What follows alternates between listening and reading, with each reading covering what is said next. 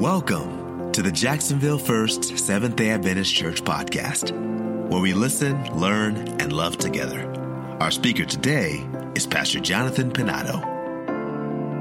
The sermon this morning is entitled Church Conflict, and let us have another word of prayer before we begin. Father, again, we just ask for the anointing of your Holy Spirit as we talk about um, that those moments and those times when things don't work out where there is conflict, where there's disagreement, um, where there is confrontation. Um, I just pray that your Spirit may lead us and guide us and, and show us how to make those moments of conflict moments of grace and moments of reconciliation. And we ask these things in Jesus' name. Amen. Now, I have a, a video that uh, I'm going to show you here. Um, it was, I think, made back in the 1950s or so. So, uh, you know, pay attention and, and, listen. I'm not sure how good the audio is, but it is a is about a two minute video clip of Martin Luther. How many of you know who Martin Luther is? Yeah, Martin Luther, the Protestant reformer uh, of the 16th century. Martin Luther, here in this video clip, will be standing before the Diet of Worms. Yes, the Diet of Worms uh, what is a diet? It's not diet, it's a diet. A diet is a legislative assembly in certain countries. It is a, a meeting of a confederation of states. So he's in this legislative assembly, the Diet of Worms, and Worms is a name of a, a town in Germany. Uh, worms in, in German actually means serpent and, or dragon. So he's in this town here, uh, the town of Worms in Germany, and he's standing before the Diet, before emperors, before princes, before lords, before papal emissaries, and before judges. And he is giving a defense before this legislative assembly of what it is that he believes. Are you ready? Uh, can we dim the lights, Jesse? And the volume up?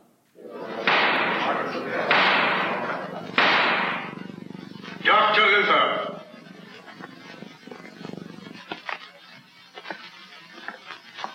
Yesterday you admitted these writings were yours. Will you tell us now, do you persist in what you have written here, or are you prepared to retract these writings and the beliefs they contain?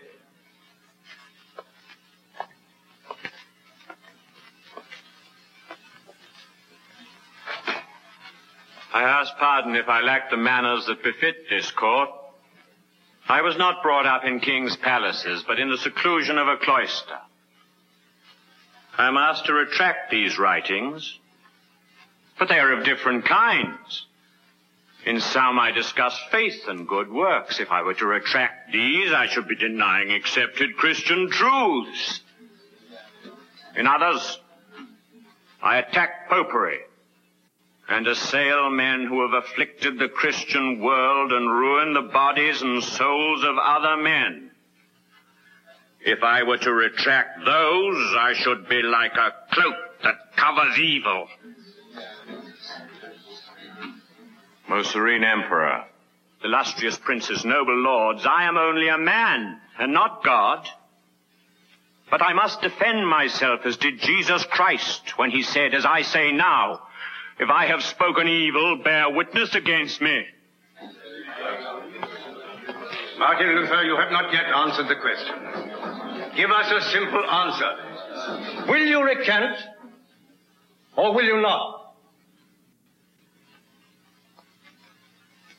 You asked for a simple answer. Here it is.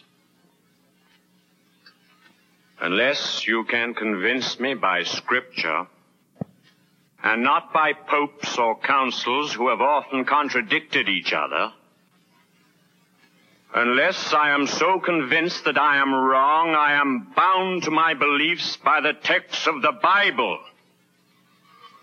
My conscience is captive to the Word of God. To go against conscience is neither right nor safe. Therefore, I cannot and I will not recant. Here I stand.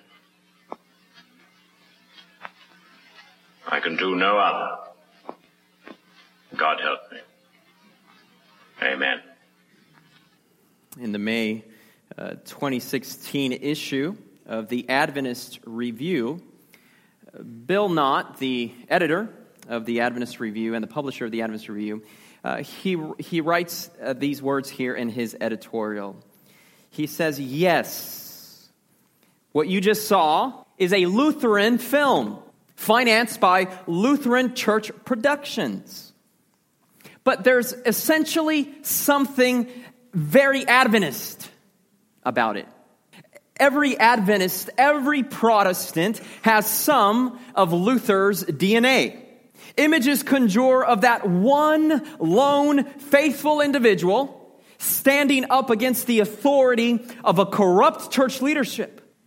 How many times have we not been in a position where we have said to ourselves or to others, unless you can convince me by Scripture, I cannot and I will not recant. Here I stand, I can do no other, so help me God.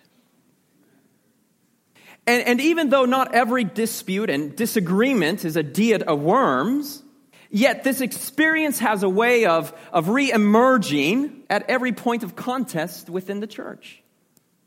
Disagreements over worship and music, differences over church policy and practice, disputes, yes, disputes even over the color of the carpet. For indeed, it's not about the color, right? It's not about the color. When is the issue um, ever really the issue? It's much deeper. It's much deeper than that. It's about something more. It's about. And so the underlying question insinuates itself Is this a Luther moment? Should I be intensifying the conflict by here I standing? Or should I be cooling off the confrontation? Uh, doesn't it seem that all too often the powers that be play the part of the church hierarchy at the Diet of Worms? Or at least it looks like they've been eating one. For all of its evocative power and heroic grit, the Luther biopic that we just saw in its many culture characterizations may actually have predisposed us to an unhelpful and maybe even an unbiblical approach to resolving disputes. Here I stand ought to be used at least once in the lifetime of every believer, but not at every church board meeting. Not every dispute is the diet of worms replayed. Nor should we quickly transform into stylized roles of indefatigable reformer versus entrenched authority. Bill Knott continues, but isn't it much easier to intensify a dispute than to engage in the harder work of grace and reconciliation when our truths collide and seem incompatible? Adventists should be first among Protestants, encountering unbiblical beliefs and authoritarianism. But Adventists should also be first among all Christians, living out the biblical model for resolving disputes that rise among us. How about this? By this, everyone will know that you are my disciples if you have love for one another. For you see, we are most Protestant when we put on the whole armor of God the sword of the Spirit, by which we have to cut and chop, but also shod our feet with the gospel of peace. Anything less than this, and we simply become spiritual militants, spiritual terrorists, misusing the name of Him who came and preached peace to us. Spiritual militants and spiritual terrorists misusing the name of Him who is the Prince of Peace. Spiritual militants and spiritual ter- terrorists misusing the name of Him who calls us to live in peace with everyone. Here I stand will certainly be needed in the perilous times that prophecy reminds us are just ahead for God's faithful remnant. But let us also take our stand for increased understanding, for lowered rhetoric, and for greater charity towards those with whom we disagree. So, what does that look like? What does lowered rhetoric? What does increased understanding? What does greater charity? What does cooling off confrontations? What does resolving disputes? What does reconciliation look like? Open your Bibles if it's not already there. Matthew chapter 18. Matthew chapter 18 and verse 15. This is Jesus' method for resolving conflict and for reconciliation.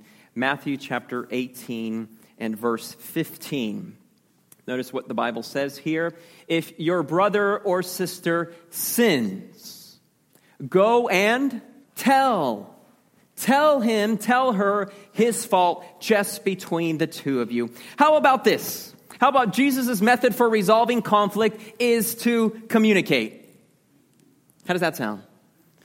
Sit down and have a conversation. Talk with that individual. How does that sound? Step number one just sit down and talk to one another. Communicate. If someone sins, go talk with them, speak with them, dialogue with them, have a conversation. Say, How are things going? How about that? How are things going? Communication, believe it or not, Proper communication resolves about 80% of conflict. Did you know that? When we're communicating on a regular basis, when we're talking to one another, not, not just in moments of conflict, but when we're just talking to each other during the day. When husbands and, and, and, wives are, are talking to each other during the day, uh, 80% of conflicts can be resolved. When we as church members are talking to one another, 80% of conflict will be resolved. One of the first things that the devil does is break down communication. Because when he can get us to stop talking to one another, then suspicion creeps in. Well, I wonder what he, what he meant by that. You know, I wonder what, you know, why she did that. And then we're not talking to one another, and so then we get ideas, you know, about what it was that he meant or what it was that she did and, and, and why she did that. And then the, the, the, then the less that we talk to one another, the suspicion grows. And then the suspicion grows, and then we start talking to other people. And then other ideas start coming in. Why don't we just say, hey, what did you mean by that? Dissolves the issue right then and there. So, uh, relationships that don't communicate are doomed. And churches that don't communicate are doomed. Each and every one of us here should, should have the ability and the comfort and the confidence to just sit down with one another um, and just say, hey, you know, How's it going? What's, uh, what's going on? By the way, I, I, was wondering about that that you said. Can, can you tell me a little bit more about that? Um, you know, feel free to approach me if, if I ever do anything, if I ever say anything that offends you. You know, I, I, think I'm a pretty nice guy. Do you think I'm a nice guy? Do I, like, do I look like a mean guy? I'm not a mean guy, right? I'm, a, I'm a nice guy. I'm actually a pushover, but I have to work hard not to be a pushover. I'm a nice guy. I'm, I'm, I'm not, I'm short, I'm small, I'm not big. I, you know, I don't have a big voice either. You know, I'm, I'm approachable. I'm approachable. You can come, you can talk to me, and we can sit down and, and, and we can see if we can find, uh, find some type of understanding, some type of, some type of middle ground. Jesus' solution to resolving conflict is just talk about it. Talk about it. Talk about it.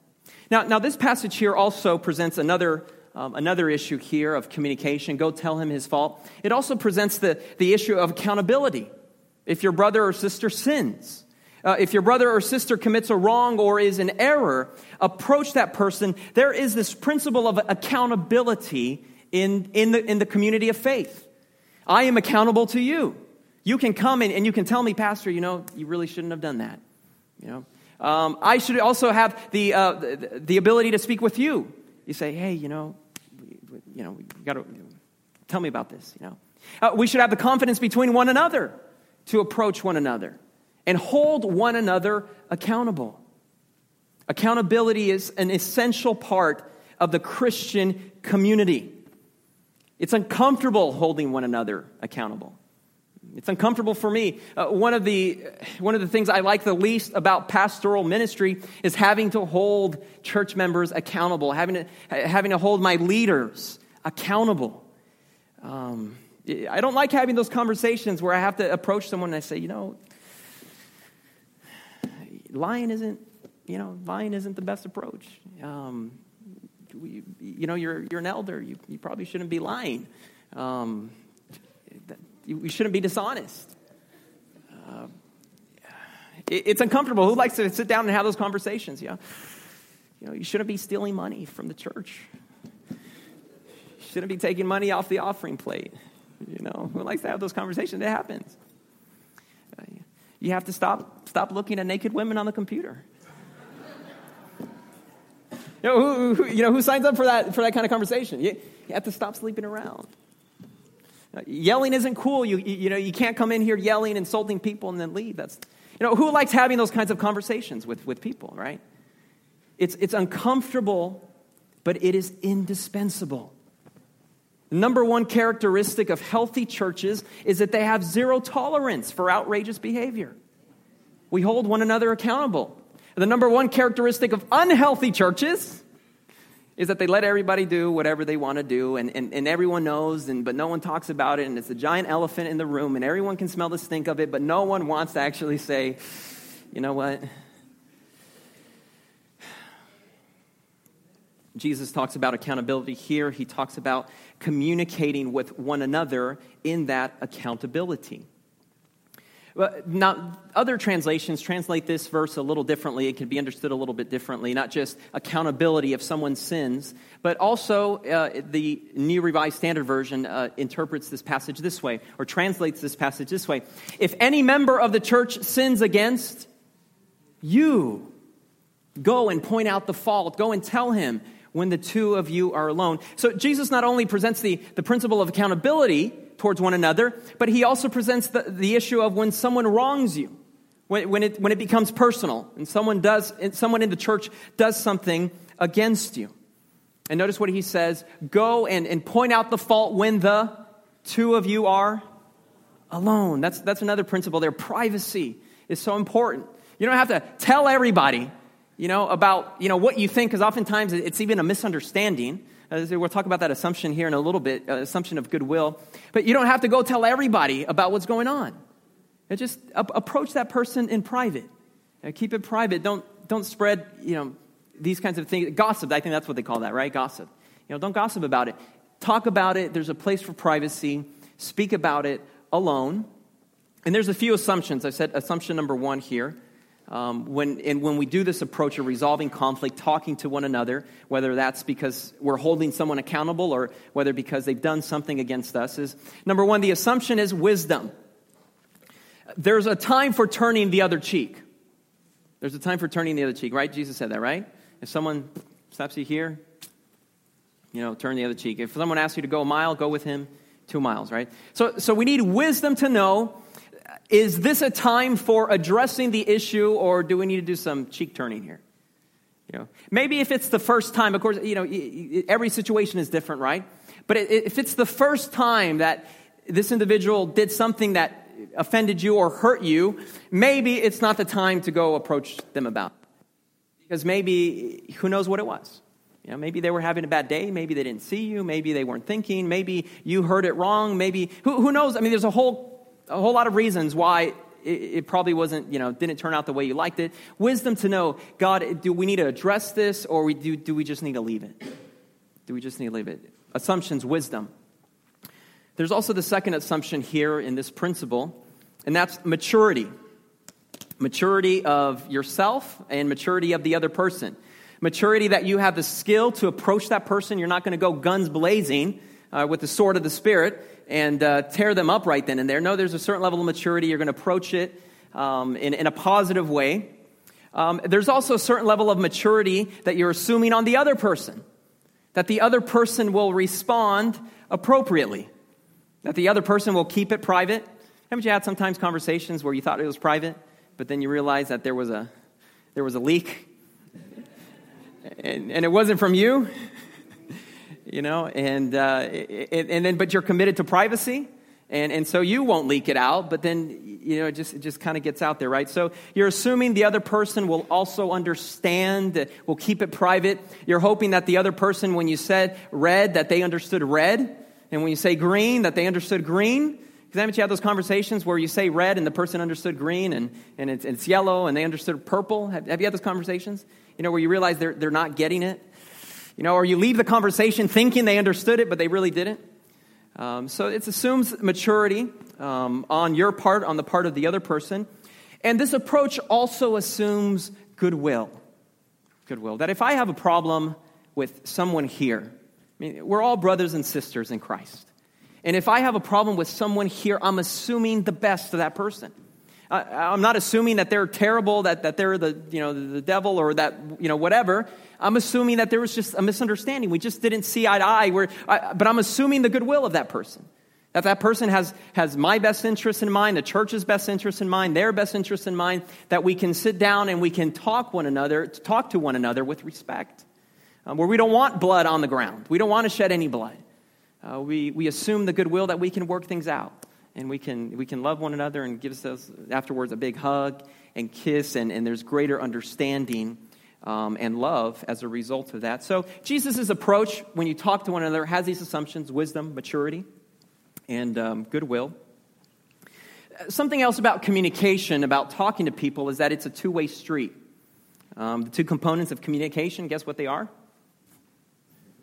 Speaking and and listening. All right. Notice, you know, notice Jesus said that when you have a problem with someone, don't write them a letter. How about that? Did you see that? He didn't say write them an epistle, right? Send them a text message, uh, post it on social media. No, right, right? He says talk to one another. I think that's important. Communication, speaking and listening. Communication is a two way street. Communication is a learned skill. We don't know, believe it or not, we don't know how to speak and we don't know how to listen. It's not taught to us. Uh, we stumble across uh, speaking and listening. We stumble across communication. Home is where we learn how to communicate. And if the communication patterns at home were dysfunctional, how do you think we're going to communicate?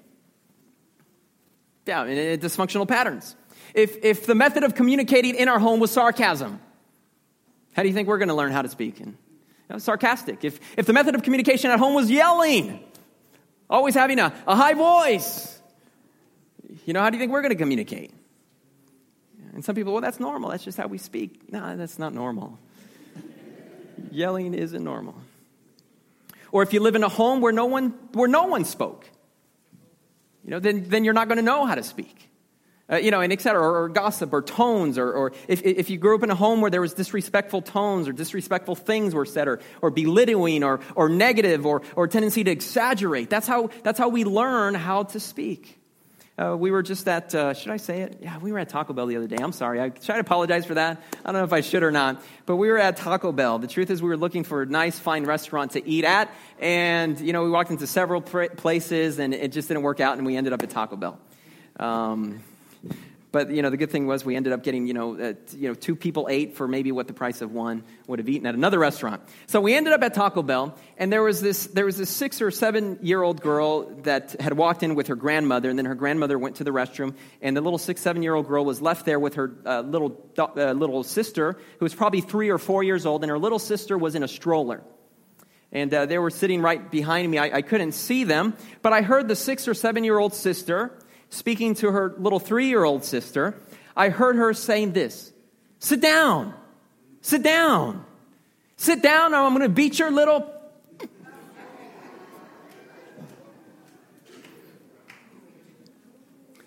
Where do you think that six or seven year old learned how to speak like that? That's probably how her parents speak to her. And now she is continuing that same line of communication to her little three, three or four year old sister. Communication is a two way street. Communication is a learned skill. So, what I want to talk about here is, is just how to speak. How to speak. Principles of speaking. Principle number one of speaking be assertive. Say what you think, say what you want, say how you feel. Step number one about talking, right? Do it in a respectful way, right? That's one of the assumptions. Um, we, you know, we, we don't have to put other people down when we say what we think or what we want or what we feel, but, but be assertive. Say what you think, say exactly what you want, say exactly how you feel. There is something about being able to say what you think that gives a certain level of confidence. To know that you can express yourself, that you do have a voice, and that you're heard, that just does something huge to you, to your self confidence. It just, you, you know, I said that. that. That is what I want. That is how I feel. Principle number one to speaking be assertive. When you bottle things up inside, it only hurts you, and two things will happen. Either you'll explode, sooner or later you'll explode, or you'll retreat further in your shell, which is also not good. learn to say exactly, you know, this is what I want. I don't want to go shopping tonight. You know, I don't feel like, you know, whatever it is. Just be, be honest about it. Principle number two of, of, uh, of, of speaking uh, be succinct. And uh, this is kind of in a, in a, in a context of, uh, of, of confrontation where you have to sit down with someone. But um, there's something about being succinct. Uh, I put no more than 30 seconds in, in the context of confrontation with someone when you tell them, hey, I want to talk about the time that you, you know, said this and, and, but ended up doing this. Succinct, right? Um, there's a place for venting. Um, ideally, uh, if you're communicating regularly, like with your spouse or with anyone else, that's kind of your that's your opportunity, right? To just kind of let it go. Uh, moments of confrontation are not the time to just kind of vent and, and, and, just throw it all out there, right? But when you speak, learn to be succinct. Um, uh, talking, you know, taking time to talk, it helps. Principle number three of speaking is uh, clarify. Again, in the context of confrontation, um, sometimes we're not sure exactly what it is that we want to talk to. Yeah, they did something to us, but we're not quite sure what it is. And so uh, seek to maybe write it down. Write it down. Well, what, what exactly are your thoughts? Uh, what is it that you want to tell that person? And rehearse it. And as you write it down and as you rehearse it, it will help bring clarification. What the real point is of what it is that you want to address. Be assertive, be succinct, and, be cl- and, and, and clarify. Seek to clarify. Seek to be clear about exactly what it is that you think, want, or feel. Are you good? Are we good with that? And we're actually going to have a little time to practice this. So, so just get ready, okay? To be assertive, to be succinct, and to clarify. Uh, what's the second component of communication? Listening. That's right. right. The first aspect is speaking, the second aspect is listening. Listening is not silence. Listening is not silence. Oftentimes, when I am silent, I am not listening to what my wife is telling me. Okay? It's the truth. Listening is not silence. Listening is not saying, uh huh, uh huh, yeah, okay, uh huh, all right. Okay, no. What is listening? Listening has to do with attention. Uh, you're looking at that person in the eye. Okay, you make some eye contact right now with somebody. Listening is, is, is looking at that person in the eye. They're talking to you, and, and you are just focused. You're focused on them, all right? Listening. Another component of listening uh, is also your body posture. move it in a certain way to look at that person. Now, if you're driving in the vehicle, that's a little difficult, right? Um, uh, so uh, be safe when you do that. But you know, if you're sitting down, be safe as you do these things. And then the other part I said, attention, brain, right? And this is thing, brain. Turn your brain off. How does that sound? No, no, no. Silence your brain when someone is talking to you. What do I mean by that? So my, I'm, I'm in silence. I'm just I'm always in silence, and, and my wife starts talking to me. What I have to do is I have to turn off what's happening in my brain, and then I have to focus and hang on every single word that she says. I'm not, I'm not thinking about how I'm going to respond to her. Uh, I'm not thinking about what the solution is. I'm not thinking about other things. I am just hanging on every word that she is saying. That's what listening is about. Can you do that? Eye contact, body posture, and turning that brain off and just every word, every little word that she says, or that they say, or he says. Listening. Listening also has to do with acknowledging what the other person said. What does that look like? Repeat what they say. You know, rephrase what they said. Uh, so, an example, you know, say um, uh, my wife comes to me and says, you know, I had a, I had a hard day. And then I'll respond back and I'll say, You had a hard day. And what that tells her is that I'm listening. I'm listening. And, and if, I, if I say something, you know, if I say something else that has nothing to do with her hard day, she'll quickly know that I'm not listening to her. So rephrase what was said, and that's why you have to be succinct too. You can't give them too much, but you say, You had a hard day. Now tell me about it. Then they'll say something else. You know, and, and then you can acknowledge, you, you can recognize that, that you can recognize and acknowledge that you are listening. Um, and it just rephrase what was said, all right? And this, in this phrase, or in this time of communicating, you don't want to interpret why they're saying what they're saying. Um, you don't want to judge uh, why they're saying what they're saying. Uh, you don't want to uh, be defensive. Um, you, don't, you just want to repeat what was said. You, know, you, you had a hard day. Um, okay? All right, let me give you another example here of this one. I was just thinking about this the other day. So, a few weeks ago, I preached a sermon about uh, racism. And so I had this imaginary conversation in my mind, and uh, where the individual came up to me and they said, Pastor, uh, you offended me by what you said about Hispanics uh, having, uh, or, you know, insinuating that Hispanics have a lot of children. And uh, how do you think I responded to that? What do you think the appropriate way would be to respond to that? How, how, about, let me give you, a, okay, wait, wait, how about some inappropriate ways to respond about that, okay? Pastor, you, you offended me by what you said about Hispanics, you know, about having a lot of children. That's, that's not true. That's a stereotype. And what if I responded by saying, it's your problem, deal with it? Is that how we want to respond? No? Okay. All right. Uh, being dismissive of what the person said, you know, that's not, it's not really, that's not what we want. Um, uh, what, what, if I would have responded by saying, well, you know, you're just offended because you have 10 kids, you know? And uh, what is, is, is, that? No, right? we don't respond that way. Um, how about, you know, uh, yeah, you just need to grow thicker skin, you know? Right, right. These are all defensive, you know, the, the defensive mechanisms. No, no, no. So what would be the appropriate way to respond? The appropriate way to be respond would be like, I offended you by what I said about Hispanics having a lot of children. Right? I, that shows that I'm listening to what they said, that, that I care about, you know, what they said. Um, and then I said, you know, tell me more about that. Um, yeah, how, how, exactly did, did I offend you? And, and um, or maybe not, but, you know, just, just kind of tell me more about that. You know, and, and let the person, you know, say and then rephrase, you know, what they're saying. So they know that you're listening to what, you know, they're saying uh, and that you, you care about, that's how you show you care about the person, by, by listening to them. So no interpretation at this time, no, no trying to find solutions or answers, you know, just listening, acknowledging, uh, rephrasing. I heard what you said. Okay. Is that good? Is that clear as mud or what? It should be an insert in your bulletin. If you don't have it, I, I do have some additional copies here. It's called Church Conflict Appendix. Do you see that there?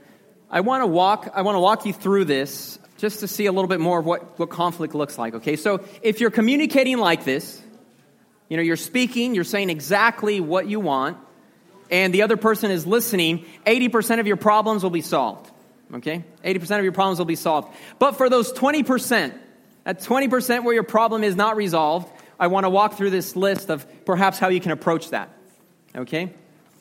Number one, steps for resolving the conflict. Step number one, what is it? Name the problem. You know, that's your part. Identify. Let's clarify. What is it exactly that? Number two, give factual examples of the problem. Number three, say what you're feeling. Number four, say what's at stake. Number five, acknowledge your contribution to the problem, right? Because problems always have, almost always have two sides to the coin. And number six, restate the problem and the desire for resolution. What would that look like? This is what that would look like. Bob, I want to talk with you about the disrespect you showed me during the meeting the other day. What am I doing there? Identifying the problem. You see, I'm succinct. I get right to the point. You know, that's what the issue is. Number two, factual examples of the problem. When I asked you a question, you told me you didn't have time for a private tutoring session. And then you proceeded to wad up a piece of paper and you throw it at me. And you left the room. Now, that never happens, right? Never happens at church. Never happens at board meetings. Never happens in the home, right? That never happens. Hypothetical situation. Number three, what you're feeling. I feel deeply hurt and humiliated by you.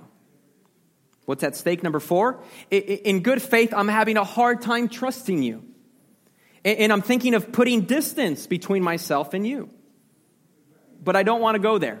You see, isn't that what we do when people hurt us? We, right? We'll distance ourselves, right? But we don't want to do that. Goodwill. I, I don't want to do that.